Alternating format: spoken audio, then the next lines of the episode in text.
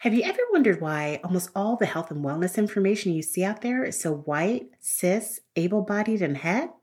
I know I have, and as a queer black registered dietitian, I gotta tell you, I'm not into it. I believe health and happiness should be accessible to everyone. That is precisely why I wrote Decolonizing Wellness, a QT BIPOC centered guide to escape the diet trap, heal your self image, and achieve body liberation, and why I host Body Liberation for All. The road to health and happiness has a couple of extra steps for chronically stressed people like queer folks and folks of color. But don't worry, my guests and I have got you covered. If you're ready to live the most fierce, liberated, and joyful version of your life, you are in the right place. Yeah, they might try to put you in a box. Tell them that you don't accept. When the world is tripping out, tell them that you love yourself. Hey, smile on them. Live your life just how you like it. It's your party. Negativity is not invited. For my queer folk, my trans, people of color, let your voice be heard. Look in the mirror and say that it's time to put me first. You were born to win. Head up high with confidence. This show is for everyone. So I thank you for tuning in. Let's go.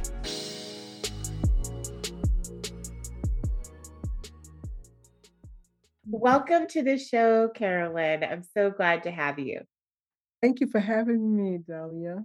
I have been really interested in herbalism for years, but I always felt like I wasn't a plant person. I thought I didn't have a green thumb. And only since 2020 have I realized that I just wasn't slowing down enough to pay attention to when the plants were asking for more water or more light and just suddenly it feels like being connected to the plants has been a little demystified for me. But of course, I'm a total baby when it comes to understanding herbalism, the spiritual uses of herbs, any of that. So when I saw you recently and a replay of a webinar that you did for another institute that I've been just studying, like their library. I haven't even got that deep yet.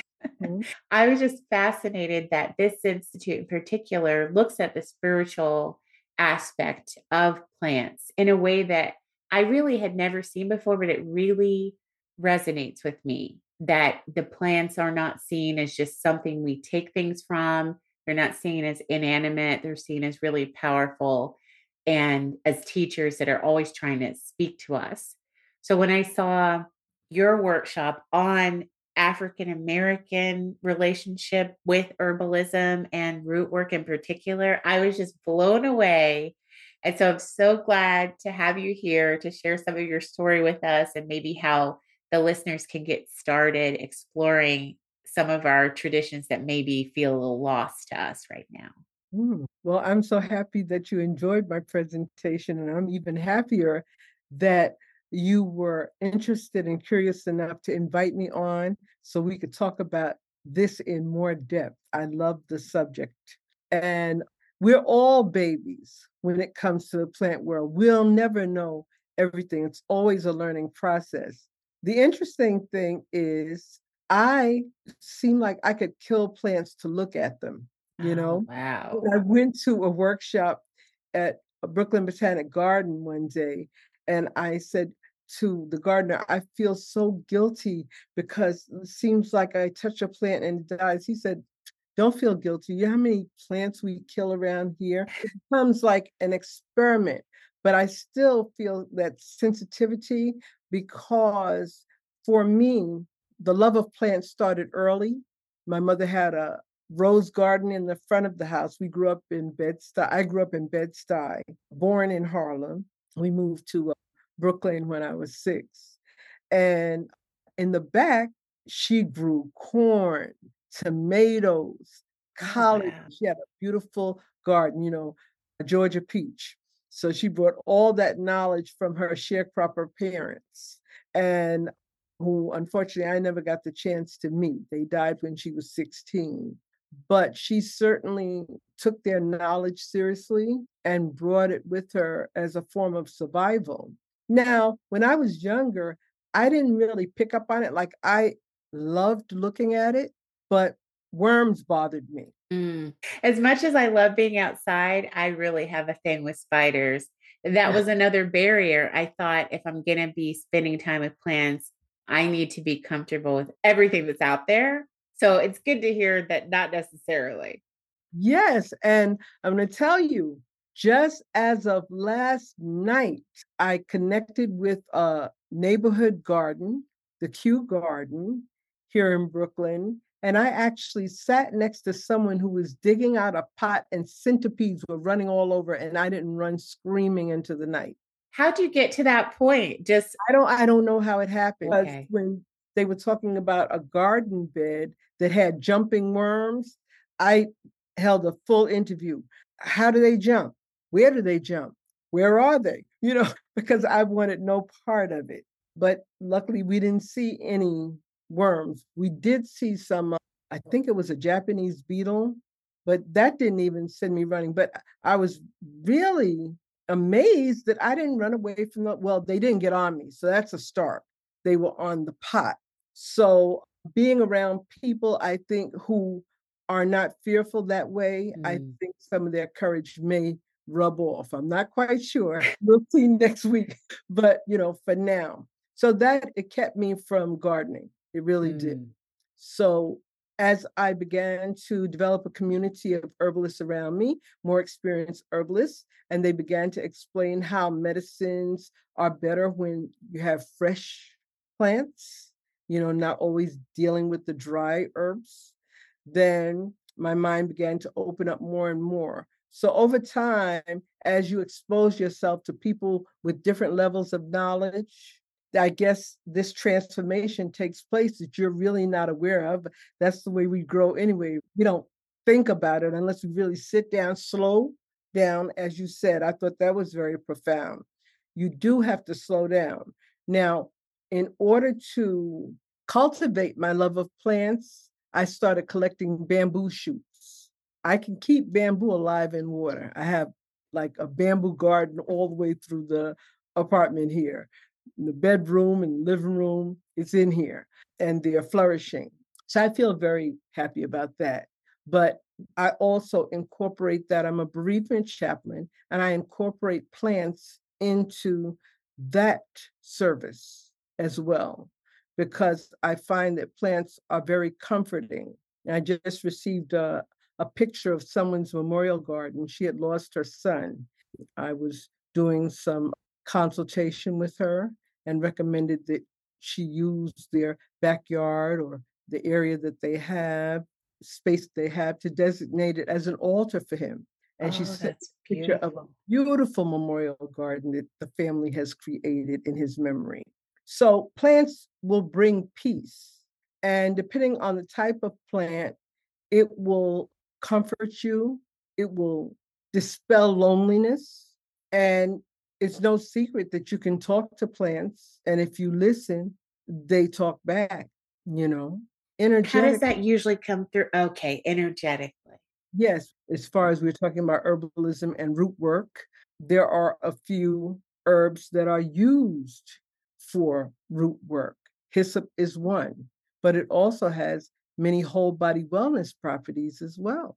Mm. it's used for other things so how mm-hmm. would you recommend somebody get started? Because that is something that's been intriguing is how vast the uses for a plant can be.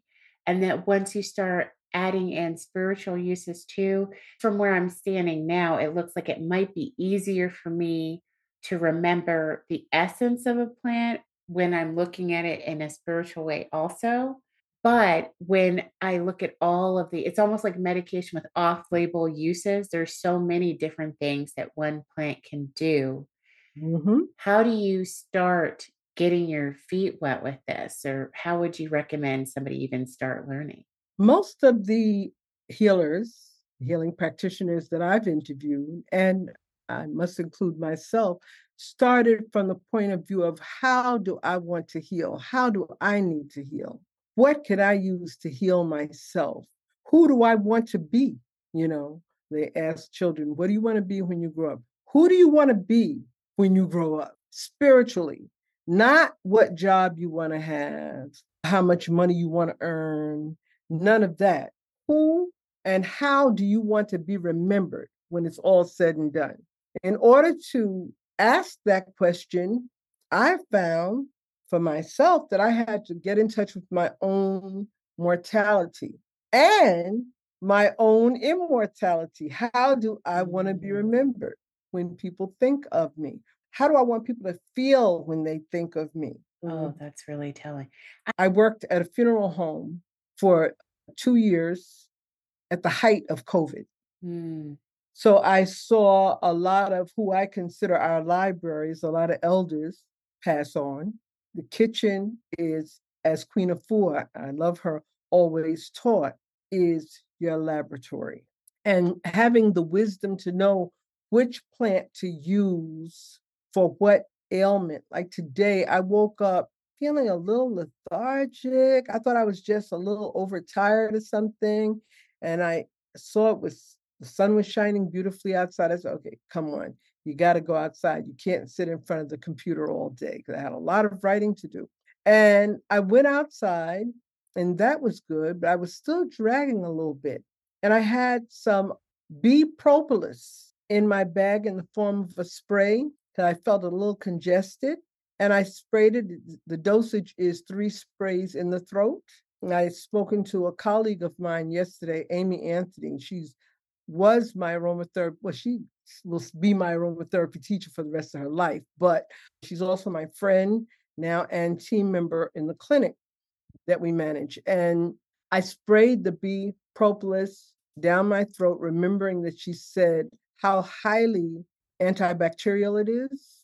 And next thing you know, everything started clearing up. My energy level rose the congestion expelled itself, and I felt myself again. So, the reason that we want to know about these things from a spiritual point of view and a physical point of view is for preventative care.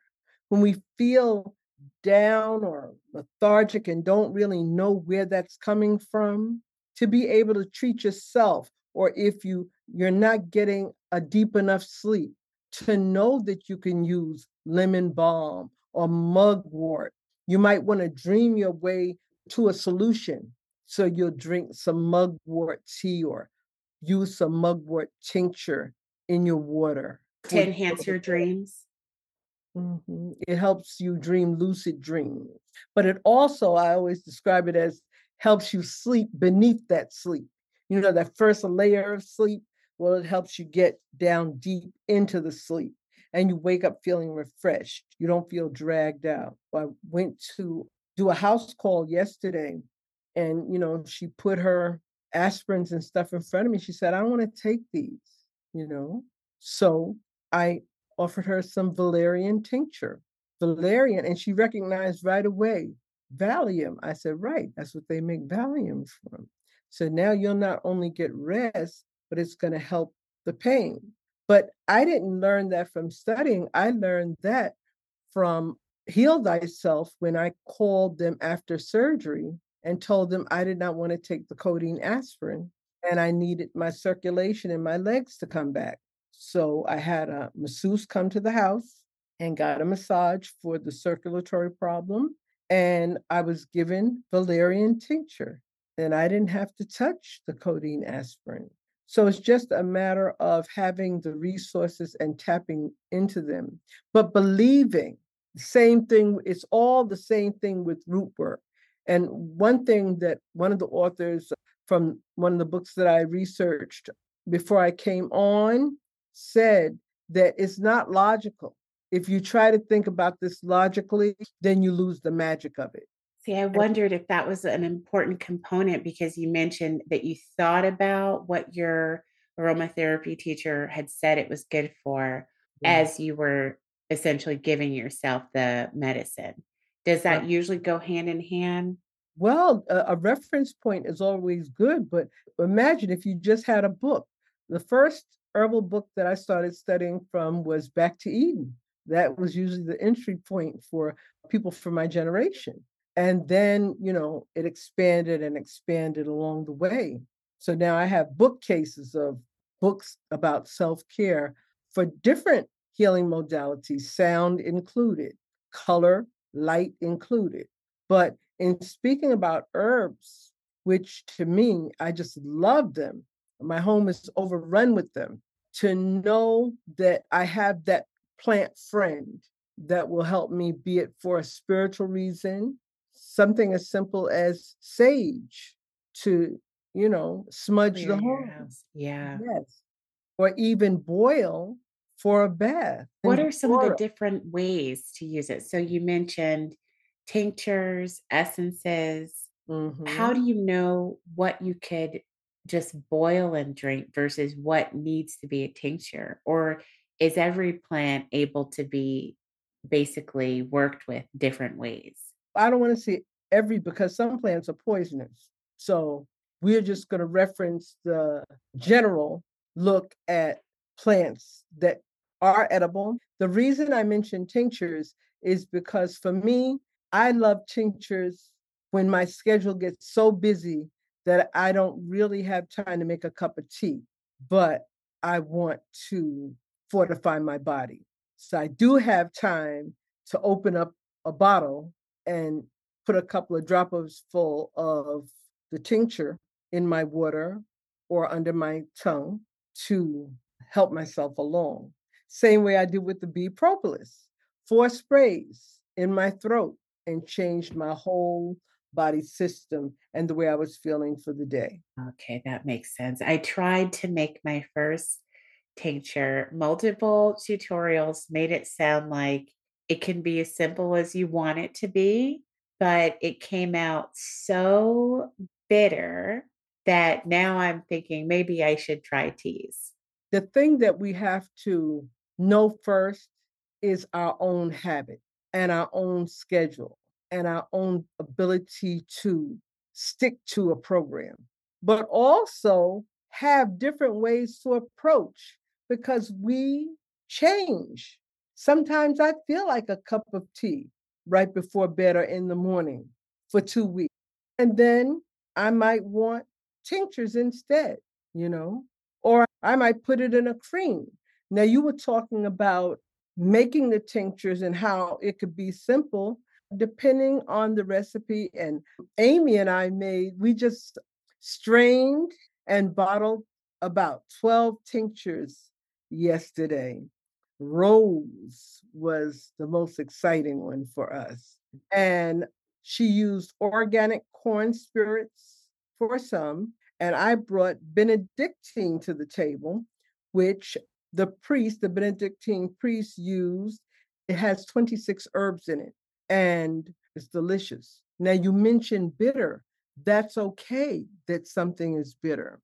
Bitters are good for the system. Some things need to be bitter because it helps your digestive system, it helps the enzymes in your body, and also it helps cleanse your blood. Because look at apple cider vinegar, it's bitter, but it can be mixed with herbs. I know Bragg's actually has a line of drinks that are delicious, but it has a base of apple cider vinegar. They add cinnamon to it, you know, and the main thing people have to remember with that is add water, you know, have more water than the apple cider vinegar because you'll irritate your stomach. Mhm. But, you know, he uses many different flavorings, natural flavorings in his drinks. But when I saw that, I was like, I can do that myself. So I recommend to people who need that little bit of boost of taste good, because sometimes if someone's having a bitter experience, they don't need to taste something that's bitter as well to compound it. So you might want to put a little honey in there, a little bit of cinnamon to soothe it out, just so that it'll be more inviting to ingest. Mm, yeah, that makes sense. If you've made a tincture and you want to have it in water, but you want it to be hot or warm, could that destroy what you've already done? Or temperature is not a big deal. You can make something into drink that's hot if mm. you want to. Yeah, I've added it to my tea. And when I was at a conference one time at a workshop on tinctures, I was amazed. We were taking tinctures, tastes of tinctures. They had to be about 30 or 35, one after the other. We were passing it down, you know. Everybody would shoot a drop in their under their tongue or something, and we kept it going. So sometimes I will sit on the edge of my bed and pull out my box of tinctures and decide what I'm going to do for the day and just take them one by one according to what I want to do, be it respiratory, digestive, my mood. I learned that Monarda, was used by the Native Americans for when somebody died. Oh, so for grief. On a handkerchief, yes. Well, to dispel spirits. Oh, okay. Mhm. So it's used, and and each culture, maybe each tribe, each tradition does things differently. So I don't want to make a blanket statement that all Native Americans do this or whatever. I'm just saying that as an example. Because one thing that is stressed in my research is said be aware of the ceremonial practices of different cultures, how they may differ. So you can't make a blanket statement about this. Now, I want to talk about frankincense a little bit because you know frankincense was used in mummification mm. and also it was used by the Egyptians for arthritis in an essential oil form. But it is an antibacterial that I was introduced to by Amy because she made frankincense water. She put the tears, they're called tears, the resin uh, balls, and she put it in water and did a cold infusion overnight. So it turns the water milky.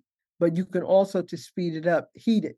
And I remember she served it in class, and I had respiratory issue. Well, really, it was sinuses. I couldn't get rid of this sinus congestion. And after I drank that frankincense water, it went away.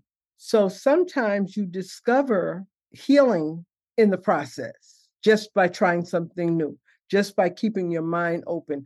As an herbalist, I believe that most of my struggle and the people who work with herbs so discuss the fact that our biggest struggle and disappointment is when people close their minds and their hearts to nature. I do believe in integrative medicine. However, when you take an herb, it's going to build your body up.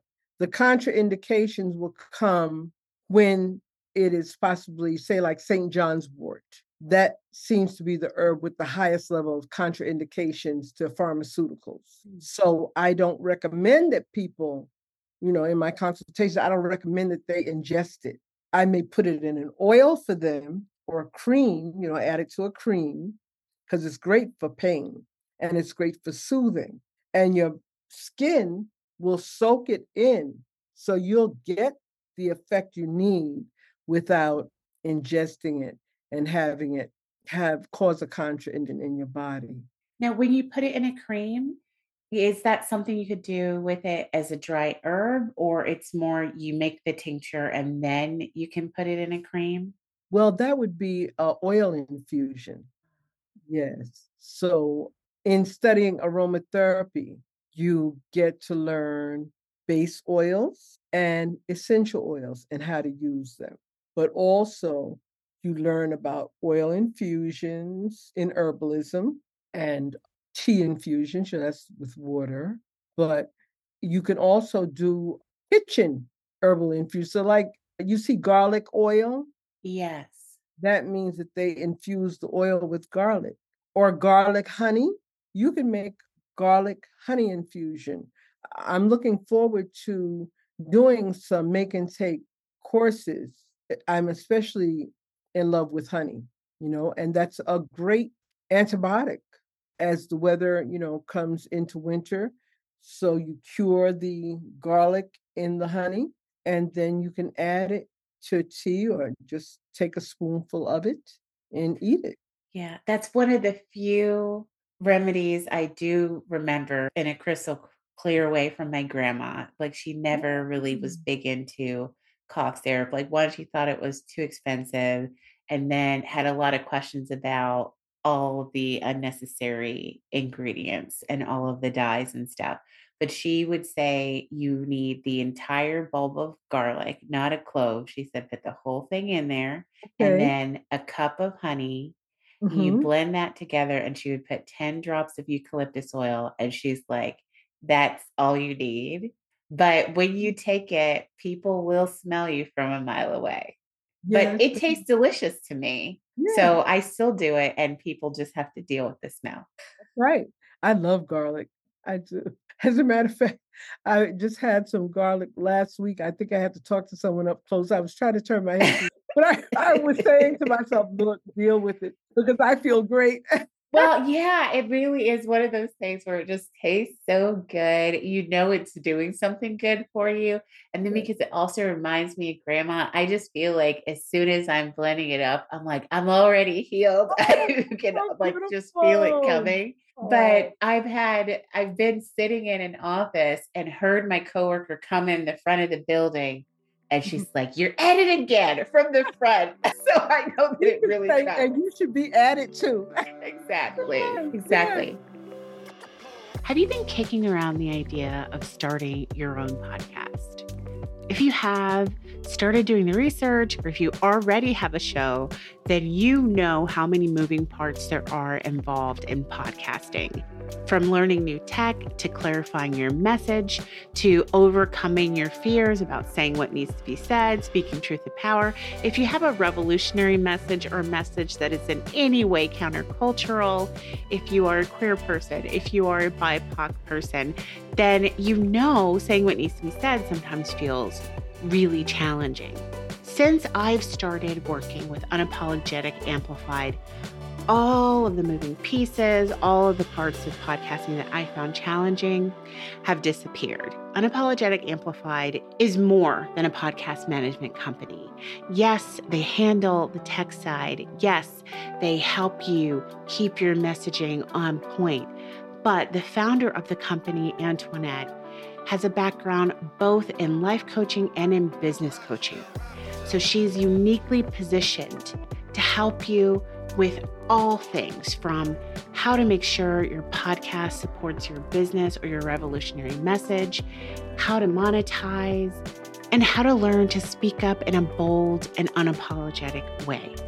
If you're thinking about starting a podcast or if you have been alone to date in your podcasting journey, I strongly suggest you check out Unapologetic Amplified.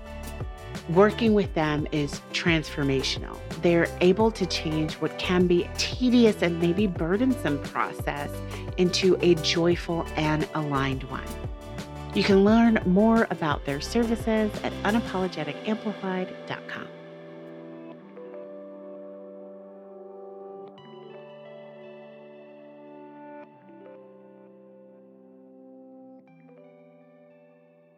Well, how do we get into some more of the spiritual uses and what is root work really? Because I know most of us have probably heard, I guess it really depends on who raised you, whether mm-hmm. you heard scary stories about what root work is. Is it a good thing? Is it a bad thing? I was always told, I was raised in a very conservative Christian household. And so there was always a high concern about possession and so anything that had to do with plants or nature or spirits that you don't know by name, it was something you're supposed to be very, very careful with and probably stay away from. But I've always been drawn to it. Yes, yes, because it's a natural curiosity. So I grew up in a very conservative and religious home as well. My mother did allude to spirits a bit. I'll tell you a story in a minute. But she had a book from Edgar Cayce on her bookshelf, the famous psychic healer. And at the age of 10, I was reading this book. So my mind was already opened up. And I remember one time my mother told me that uh, we were living in Harlem and in a rooming house. And she saw, this is what she told me now. I don't know. She heard and saw the door open and she heard footsteps coming in the room, but nobody, she saw nothing. And she pulled the covers over her head. She said, I was in the bed with her. She pulled the covers over her head and she said, Lord, have mercy on me in the name of Jesus. And she heard the footsteps turn around and run out of the room. I did, I, I had no judgment. I still don't have any judgment if that's what she experienced, because she said she felt the the covers moving back. If she had that, that's her experience. I don't want to dispute that. In my studying, I love to read books, especially by surgeons who have a certain spiritual sense about them. And they talk about death and spiritual phenomena. And in my studies uh, with Robert Morse, who died or had a near death, experience as a child two or three times. I can't remember right now, but I know it was at least two. And he talks about near death experiences a lot. And I read a lot about near death experiences. Who am I to judge if a spirit, are we not living in a physical form as spirits? Don't we talk about souls, regardless of how we're brought up? I don't know if atheists refer to souls. I've had a couple of atheist students in my lifetime, you know, in academia, and they were very interesting people, you know, very clear minded in their thinking, as far as I was concerned. To me, that's a personal. My question is what do you need at the moment of transition? Have you taken care of feeding your spirit the spiritual food it needs in order for you to make transition? Also, how do other cultures, so called primitive cultures, look at death? From a child, I read National Geographic magazines, and my mother would bring them home. And that was a fascination for me as to how other cultures look at death. I was like, you mean only Baptists are going to go to heaven? Like, how do mm. other people get there? You know, right? Heaven full of Baptists, I I can't imagine. You know, and also, how do you interpret Christianity as an individual? If you're living the principles, are you living it by convenience?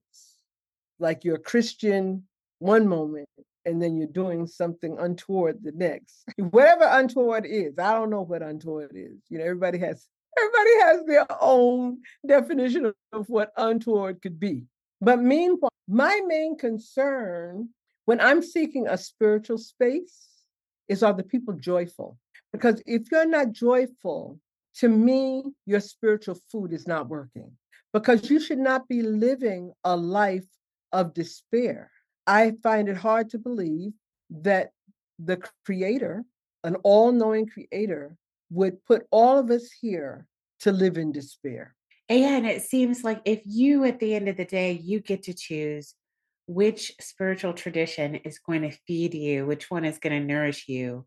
I don't really understand why you would pick one that doesn't really support you, like in all of your identities and support your happiness and make your life enhance your life, you know, add ease rather than make your life even harder. But I know a lot of people are in traditions that make them feel burdened. Yes. I watched it happen to my aunt.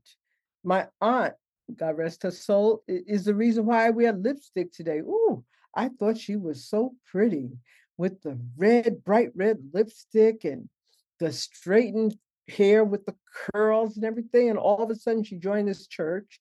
And not to say she didn't look good in the natural, but she was dowdy. And by that time, you know, admiring people like Diana Ross and Gina Lollobrigida and Sophia Loren and Diahann Carroll and all of them. I'm like, oh, that's not working for me. That look you have now, back to that red lipstick. So I then began to analyze why would somebody allow an institution to make them change their whole being? And what is wrong with having red lips? It's a color.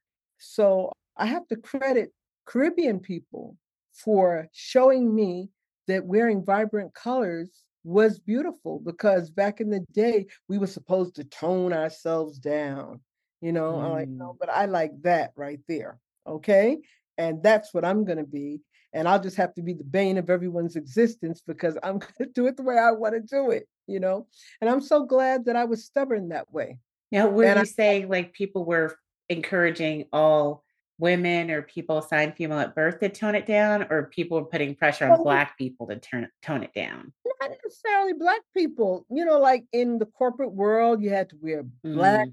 blue, dark suits. You know, that's they never tell you, oh, wear uh, some orange and pink and light up the room. you know what right. I mean? Right. You could tone it down without wearing black, blue, and maybe a dark brown or something. You know, those are pretty colors. They're nice and they have their place. But colors change your aura and it helps people see you better, you know, see your soul better. What are you representing? I remember, and and um, sure, it's not hard to find a toxic person on a job. And what I would do to counter that, to make myself feel better, I would decide what, when especially when I was studying holism, decide what color I was going to wear that day to make myself feel healed all day, in mm. spite of that energy. So it gave me a constant feeling of self care. And this is my message to everyone, regardless of what you're going through. You deserve to love yourself. And if you don't feel it, act as if. My newest emotional wellness package includes salt cave, auricular massage, flower essences, and aromatherapy to teach people how you don't need a lot of people around you to heal. You can be by yourself. I want to show people places that they can go and be themselves to heal. Botanic gardens. Listen to the birds, they're talking if they're not talking to you, they're talking to each other and they couldn't be cursing each other out as beautiful as they sound. Maybe they are, I don't know. But usually when a bird is angry, you could tell, right? Yes. Uh, we have some really territorial ones that like our bird feeder. Yeah. So, uh, you know, listen to the birds singing and watch the animals, how they're handling their lives, you know, take a lesson from the animals. I had even done some research for this podcast to see how animals were used in the root world. Would you oh, like to hear something? oh. Oh, yes, please. Okay. The first animal that sim- used as a symbol is snakes. Okay. And they're seen as powerful symbols of transformation and wisdom and healing. They're associated with spiritual knowledge and the ability to shed old patterns and emerge renewed. So just having that desire to shed what is not working, be it a relationship, don't be afraid. Yes, it's bumpy.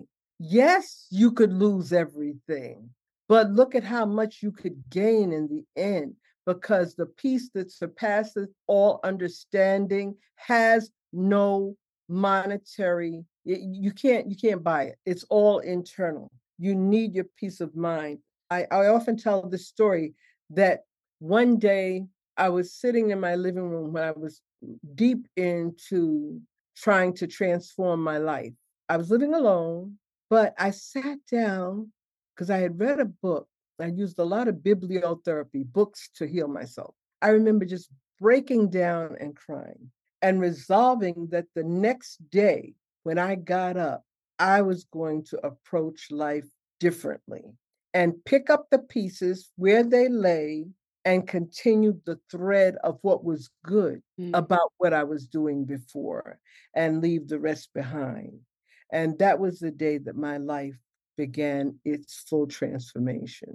I do think it's really empowering to know that even when it feels like you don't have any say, that there's probably still some autonomy there and there's probably still a way for you to take control but it's hard sometimes to see it i know patterns from childhood can follow you and it's almost like i mean we've most of us have seen this happen when you train a pet you mm-hmm. don't have to always keep the fence locked they'll just assume it's locked after a certain point and we get stuck in similar patterns we don't know that we could make a change. It really doesn't even occur to us that there might be something we could do to make our lives a little better. Yes. And that happens when we mistakenly give our power to someone else who has no interest in preserving it you know right. so a lot of times people amy and i were laughing about that yesterday she said yeah carol you always say see it for what it is because Maya Angelou made that statement. When a person shows you who they are, believe them the first time. And I have joked in the past and said, okay, I'm up to about the 16th time now. I'm getting there. But now I can honestly say, mm, maybe you have two times. More than likely, you have one. Yeah. You know? It took years for me to get that way because, you know, we brought up, oh, don't hurt anybody's feelings. So, yeah, but what about your feelings? why do you have to be the sacrificial goat? That's a hard one because, yeah, some of us are raised to just keep trying to be polite, put other people's feelings ahead of our own. And I know even now, as we're all, a lot of people are trying to be more compassionate, more kind. Mm-hmm. They give people a lot of grace and realize, like, oh, well, maybe someone's coming into this conversation with a lot of trauma. But at what point are you going to prioritize your own well being? And if you aren't for you, who else is going to do it? Right? Like that's that's our job is to prioritize our own care and to prioritize our own feelings. And yeah, you care about other people's feelings too, but not more than your own. And it makes some people really uncomfortable to even say that out loud or I've been called selfish many times. And when I was younger, it would hurt my little feelings. But now I'm like, oh, well, you've been conditioned to think it's bad to look out for number one. Yeah. Yeah. But I understand that I am best equipped to do it. Mm-hmm. And I can offer people more love and more care when I do it. So you can call it selfish and i guess technically it is because i'm looking out for my own self but, right mm-hmm. certainly not evil or bad but mm-hmm. some of us were raised to think that it is yes mm-hmm. and that's how things got the way they are from that mistaken mindset you know and and i want to say this especially with women you know I, I was so happy when back in the day women started burning their bras. I didn't like them anyway, you know, and claiming their own freedom and their own rights because I didn't think, I never thought that, I thought the phrase old maid was misplaced. You know, so what if someone decides they want to live in their own world as a woman, you know? Why should she be powerless? Why should she hmm. choose powerlessness in place of her freedom, the freedom that she has defined that she wants to have, you know. So those old philosophies of what a woman should be or what a man should be, we've just outgrown them. But whether we have learned how to navigate it fully yet is still up for grabs. But at least we're on our way. It seems to me that one has to decide what's more important. Do you want to stay and suffer and create the definition that's killing you, just like Judge Judy said on a reel that I saw. When a woman gives up her ability to earn money and choose her career, she's forced to live in unpleasant circumstances many times, you know? And I guess that could go for men too, but I'm speaking from the point of view of someone who had to make that choice and lose everything because I didn't want to lose my soul. Because mm. you can get material things back, but you, once you get too far out there, you can't call yourself back. And one thing I would not want to do is die not knowing myself and not having nurtured myself and given myself the love that I deserve. So I feel that you're absolutely correct in being able to take care of yourself. And yes, everyone has had trauma. And I don't think it's right for people to compare traumas. Why is the other person's trauma more important than your own? And different traumas, like what is a small trauma in your world, may totally devastate me according to my personages. Right. Yeah. I recently, well, maybe a few years ago, heard mm-hmm. somebody explain that trauma isn't a thing that happens, it's how your body responds to something that was too much for you to handle at the time. So mm-hmm. you could be going through the same experience with a family member, and it is not traumatic to them, but it is traumatic to you. And it Right. doesn't become less significant because someone else says, well, that's not traumatic enough. It's not big enough. You You have to prioritize this other person's emotional experience. And So, that's a selfish statement. oh, Is yeah. that you know what I mean?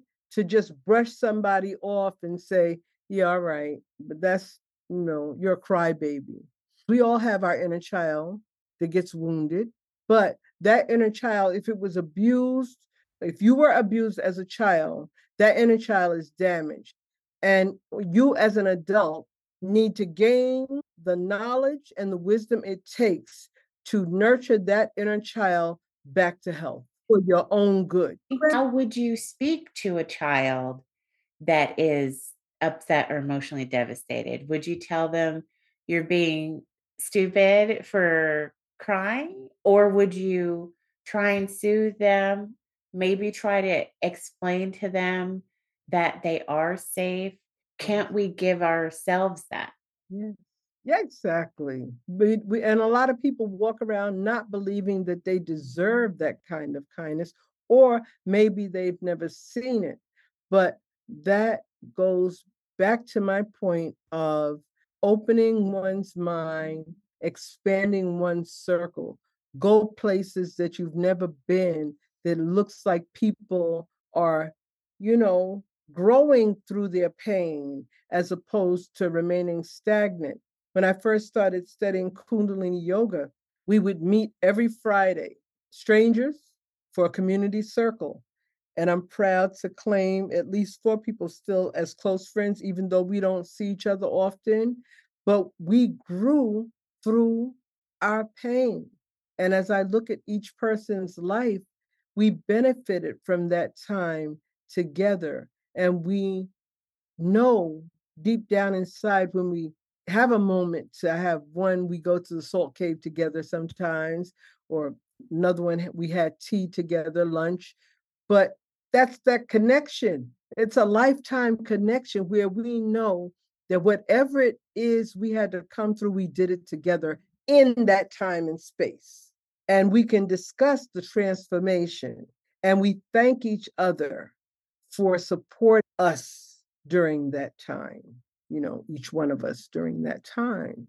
So So it it's sounds all like it about community. right. So it sounds like it's both because you mentioned you want people to understand how much healing they can do alone, but then also there's a lot that you can do in community. Right, right. It spreads to community eventually. That's how healers and healing practitioners are made.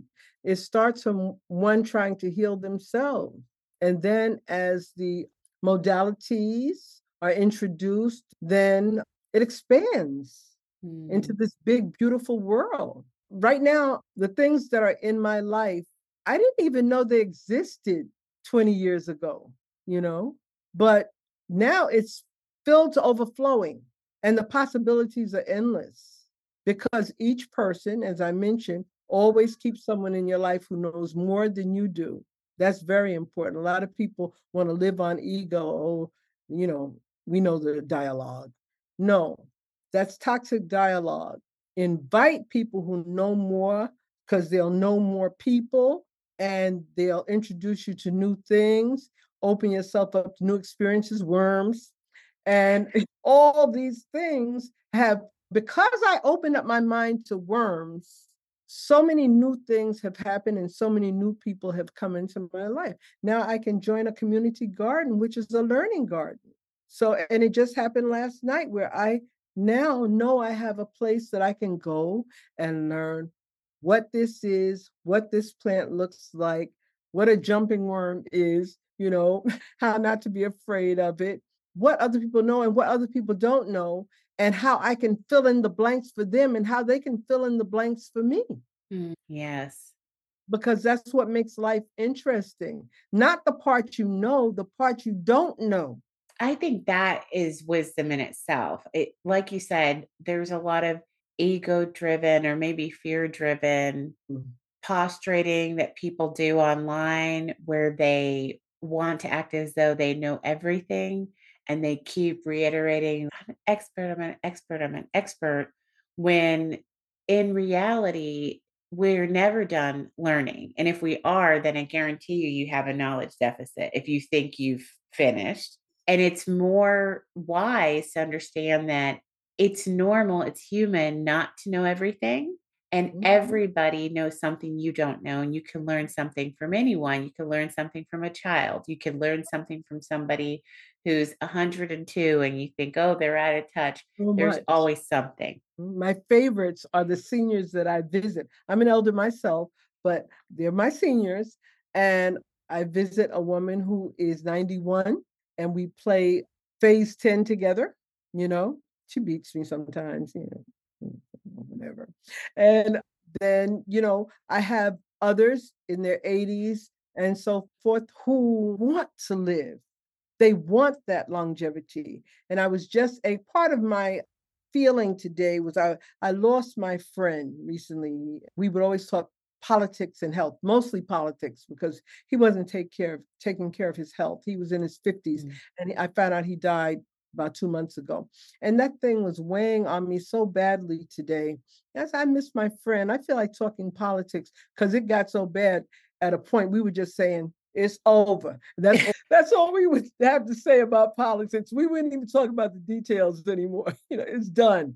That sustains me when I step out of my building and someone's there for me to say good morning to.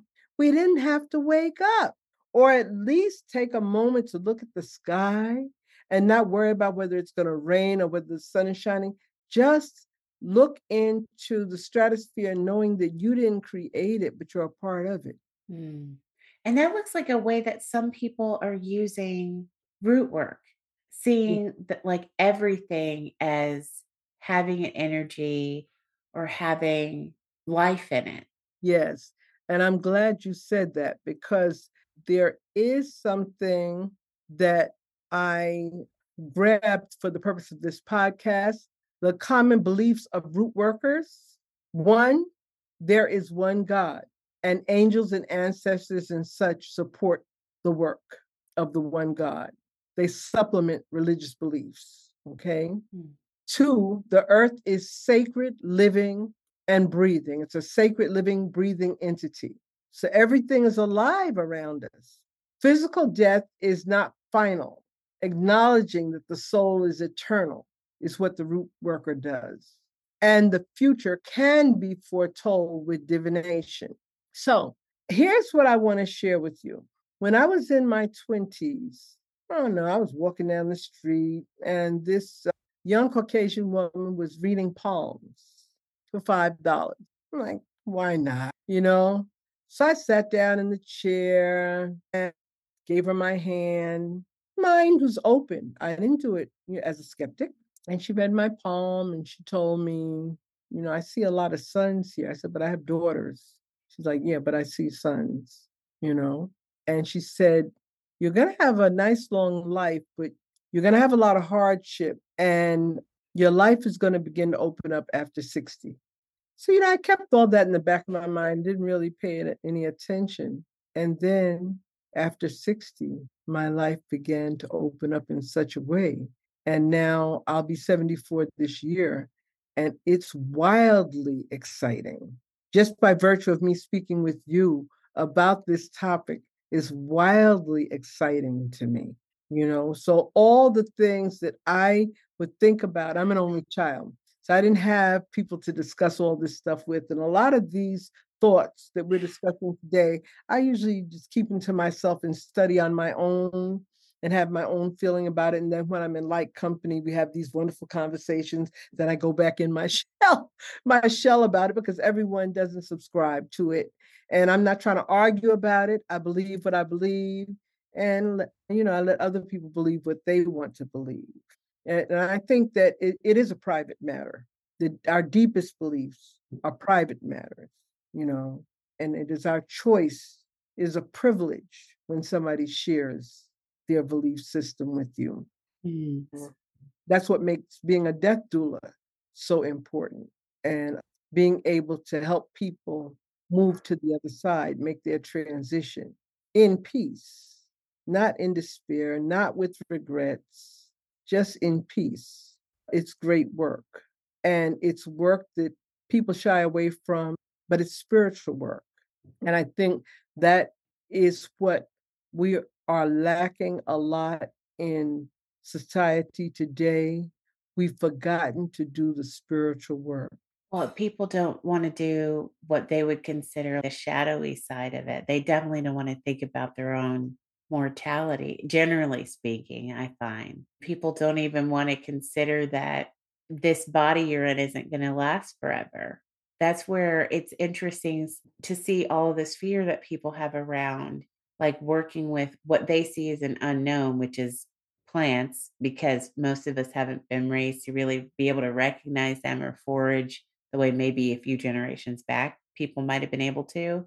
Mm. They're afraid that they're going to accidentally kill themselves. And it's like the fear of the unknown and the fear of death. Like it's depicted in like more than one film. I think about how many movies have I seen where somebody misidentifies a plant and they kill themselves. Oh, I see. Yeah, I understand. You I would think that every other plant is poisonous, when in reality, depending on what part of the world you live in, it's not that many compared to all the plants that you could ingest nature is not as dangerous as some of us think nature is. I mean, sure, no. nature kills people every day, mm-hmm. but it's not as dangerous as we think. And then also, when are we going to just lean into living? Are we just going to focus on fear of death? Or are we going to lean into fully experiencing our life? And for me, that's got to mean fully experiencing nature.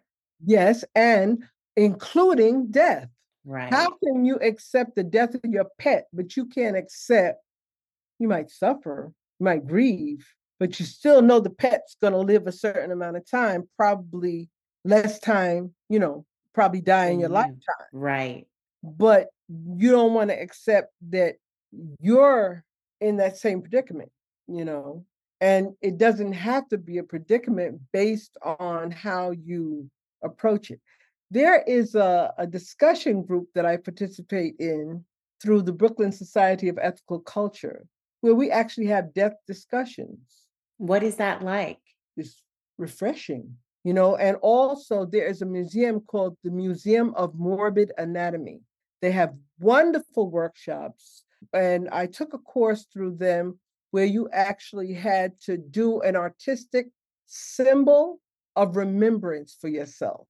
Oh, wow. And the beautiful things that people are doing who are unafraid to breach and approach these subjects, right?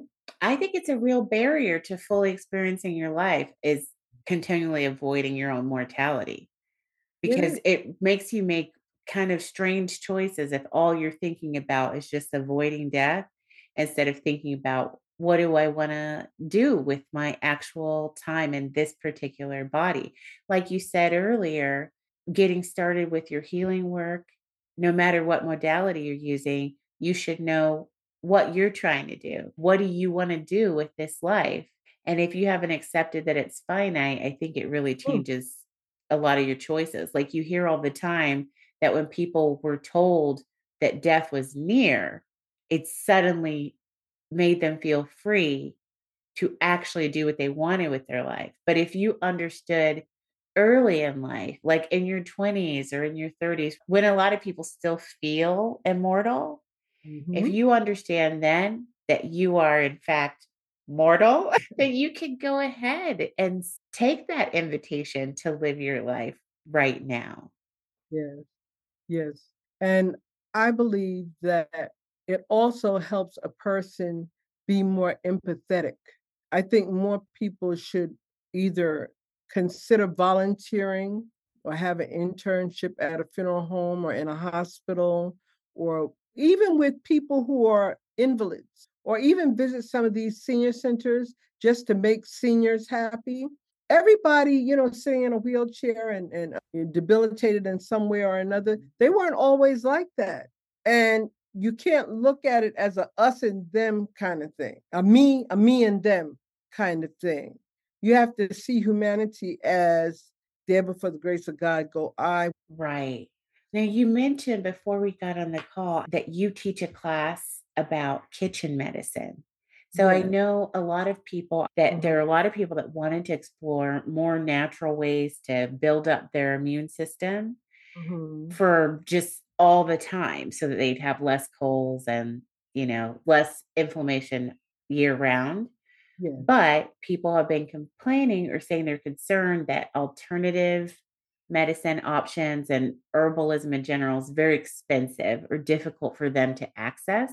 Mhm. But if there's some things that are just common that could be found in any kitchen that we're just not aware of how we could be using it, that seems like a really missed opportunity. So I would love to hear more about what type of plants that are around us all the time that we're not understanding could also function as medicine. Okay. To start, you know, we had mentioned sage and things like that before, basil, cardamom. Like what I love about Ayurvedic medicine is that an East Indian modality of medicine, there are three recognized systems of medicine traditional Chinese medicine, Ayurvedic medicine, and Western medicine. So, to that end, we can use Ayurvedic medicine because it speaks to mostly how you cook. The manifestation stage of a disease is the last stage, accumulation is the first, where we're piling on. And then we're experiencing symptoms that we don't really pay attention to. It's like, oh, my back hurts, but it'll be okay. It doesn't have to show up the way we expect it to. It could be some other way. Or I'm feeling a little lethargic.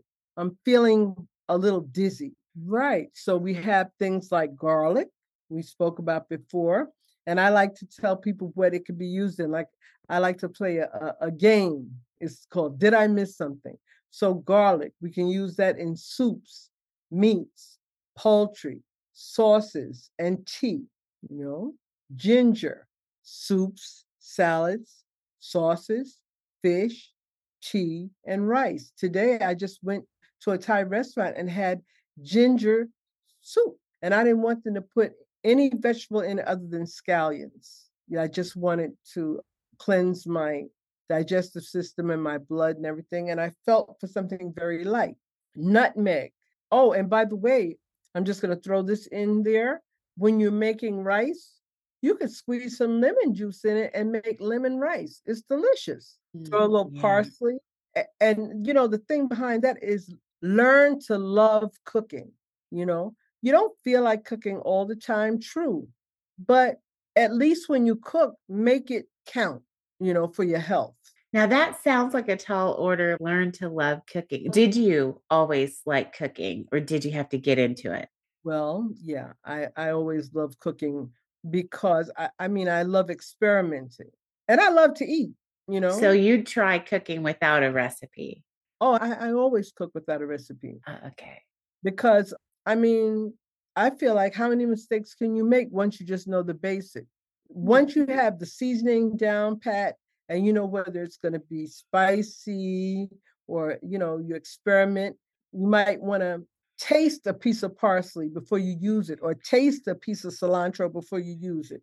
And also when you go to a restaurant, observe how they season their food. When I go to certain vegan restaurants, I learned that's how I learned about liquid smoke, the mushroom bacon. And I was spending $8 for a side of mushroom bacon. I said, this has got to stop. I asked waiter one day, what's giving it that taste? So it made me realize that we're not addicted to pork, we're addicted to the hickory taste of pork.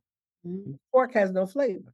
Well, yeah, in general, when I think about it, there's very few types of meat that people like to eat with no seasoning. Mhm. It's usually just all preparation. And so you could do that with whatever product you actually want to eat. Like I do know some people, maybe they do want to eat meat, but Mhm. if you don't want to eat meat, but you just are afraid of losing out on the taste, Mhm. it's just a matter of mastering like the flavors. It is. And with mushroom bacon, you slice the mushrooms up real quick. And I want to try it with uh, There are a couple of other mushrooms that I want to try, but I did it with portobello. Slice it thin, put enough oil in the frying pan just to layer, you know, so the mushroom will get brown. And I throw some garlic, you know, powder garlic, powder onions on there. And so I like to use paprika because I like color in my food. And the last thing is the liquid smoke. And it puts that hickory in there, and there you have your your mushroom bacon, and it's absolutely oh, delicious. Oh, that sounds pretty easy. It is. So, you know, a lot of things, it's not like when being a vegetarian and being a vegan, when it, we first started out, the food really was terrible to me. So, getting back to what you were saying, paprika, I mentioned, meat, dairy, fish, and rice, you could put it on. Pink Himalayan sea salt, salad greens, meat, poultry, dairy, rice, fish, soups, and sauces. And aloe, you know, to cleanse your blood, and it also helps one move. I mean, look, it doesn't work for everyone. Fine. Delicious on poultry, pasta, salad, soups, and also you can make tea. Turmeric helps with inflammation. You could put it in soups. You can make a tea with it with golden milk. That's a five spice formula with turmeric, mm. ginger, nutmeg, and cinnamon, and a touch of black pepper to help the cinnamon and turmeric get through your system. And that can be used with sauces, poultry, rice, salads, pasta, and you can use it in place of paprika sometimes just to color your food. Mm. Well, I can taste turmeric. I can't taste paprika. True. Yeah, unless it's smoked paprika. Oh, yeah. Yeah, that's a nice taste. Now, what can paprika do? Turmeric's grown in popularity and it's being sold more as a supplement here in the States. Mhm. But I don't know what medicinal properties paprika has. Well, first of all, as I mentioned, I love that it colors the food, right? And anytime you make the food look more appetizing, that's always great. But it is also, it has antioxidant properties, and you can usually tell when a spice or a fruit or vegetable is red, has that reddish color, it works as an antioxidant, like uh, cherry, you know, the black, the tart cherries that they use for Oh, right. inflammation. Mhm. It improves immunity and alleviates gas.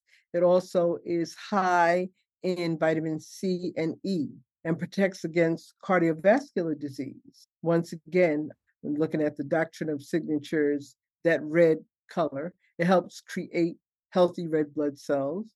And it reminds me, if you want to talk about that, of beets, right? Because Mm. beets wonders for the blood and, and iron content and everything of the blood. Oh, I do remember hearing that. Now, you said the doctrine of signatures. Can you explain what that is?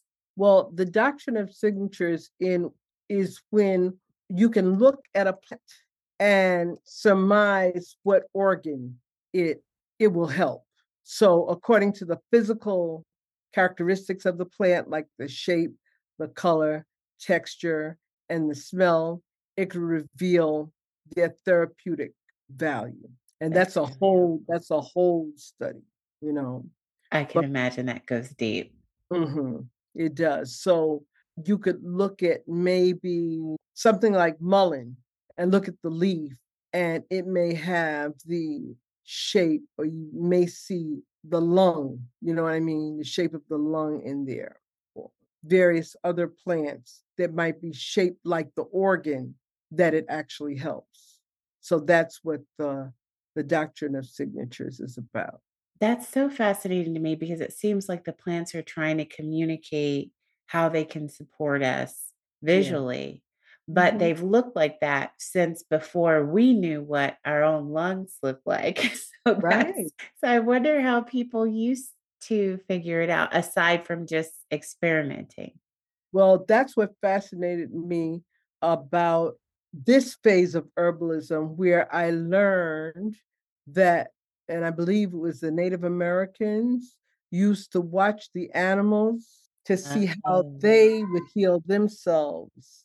And then they would use that plant for healing on them. So, really, we learn, as I mentioned before, we learn from each other.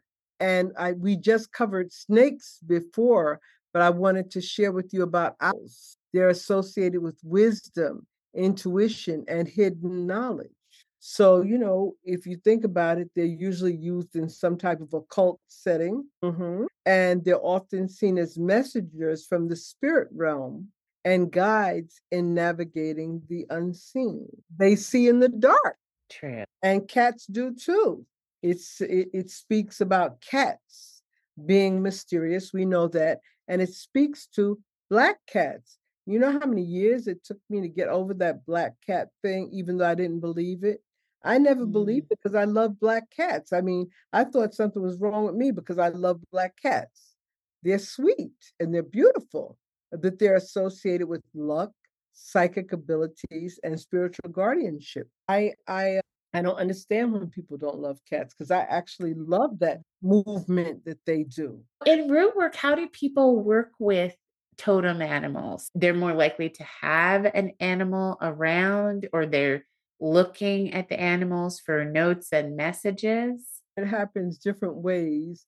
One audiobook that I was listening to in preparation for this interview, I was tickled because the author said that root work evolves over time, mainly because a lot of ingredients for the ceremonial activities may not be available unless you know someone with a possum tail laying around. Right. So, you know, there's no telling what what can be used in and everything based on what belief system it comes from. I've had two encounters. The first time I wanted to reverse something that was happening in my life that someone had inflicted upon me. And I went with my girlfriend who was seriously into it. I won't name the religion or anything type of ceremony, but I got to see people being mounted by spirits, and I got to sit with the priest. What I was told to do was, in my mind, untenable. Mm. So my girlfriend was very angry with me because she felt like I should do it. But what was very interesting was that life had presented me with a dilemma. I had a choice of either putting $400 out for the work or paying my rent, which was $400. And to me, because of what I was told to do, I felt like it would reverse itself on me because that was my Christian upbringing. Right. That really it can bounce really, back. Right. If you want to talk about karma, which those words weren't used at that time, but now I would say I felt that there would be karmic consequences, which would include me losing the roof over my head. My intuition told me this, so I left it alone. And I just let her be angry with me, you know. So went and paid my rent and dealt with whatever I had to deal with in other ways, in so many other ways that didn't include ritual. Mm-hmm. except maybe the burning of incense in my home and some other prayers and stuff like that something I was comfortable with. Right. I feel that whatever root work one does, you have to be comfortable with it. You can't be scared. I don't believe in viciousness either. It's powerful stuff. The other experience that I had, I've had many, but I'm talking about ritualistic experiences, not like intuitive or psychic experiences. Those are plentiful. But this particular time, I had gone to a love feast it was African Love Feast. And it's there that I became a true believer in do not play or do not go in like, now I wasn't playing, but when I say play, I mean know what you're doing. So they were dancing. They were doing tribal dances in the ceremony. And I got up because I'm thinking as a dancer. And when I danced, all of a sudden, it's like I lost, I had no hands and feet that I knew of that were operating. You understand? It was just a swirl. Like if you saw water swirling down the, the drain, I was just a swirl of energy. And I remember screaming, and they gathered me. And I remember I went back to my Christianity. I said, Lord, that'll do it. You're like, this is the demon possession they told me about. If you allow me to get up and walk out of here, you don't ever have to worry about me again. And, you know, like a doe stands up for the first time when it's born. I remember my legs feeling like that. And I dove my way right on out of there. But I never forgot. And I have a, a healthy respect because it's real. Mm. It's just, you have to choose if that's the route you want to take to worship. Because I see nothing wrong with it for those who understand it. The problem is if you do it and you don't understand it. I believe that initiation is very important when you're dealing with the shamanic world. I think that's something that a lot of us have lost access to. I think, well, that's why I think hoodoo appeals to a lot of people because there's not as many rules around formal initiation. It's like passed on by mouth, by books, by wherever you get it. But yeah, that's a good reminder for everyone to really just slow down and pace yourself and make sure that everything you're doing feels right in your body because you're going to get information that way too. That's right. And make sure that you have a trusted teacher if you're going to go the shamanic route. A lot of people are using psychedelics at this time to get in touch with that realm. And all I can say is be sure that you're dealing with trusted individuals. Yeah. Mm-hmm. Thank you so much for coming on. I think that's great parting advice for everybody. Thank you. Thank you for having me. Yeah, they might try to put you in a box. Tell them that you don't accept. When the world is tripping out, tell them that you love yourself. Hey, hey, smile on them. Live your life just how you like it. It's your party. Negativity is not invited. For my queer folk, my trans, people of color, let your voice be heard. Look in the mirror and say that it's time to put me first. You were born to win. Head up high with confidence. This show is for everyone. So I thank you for tuning in. Let's go.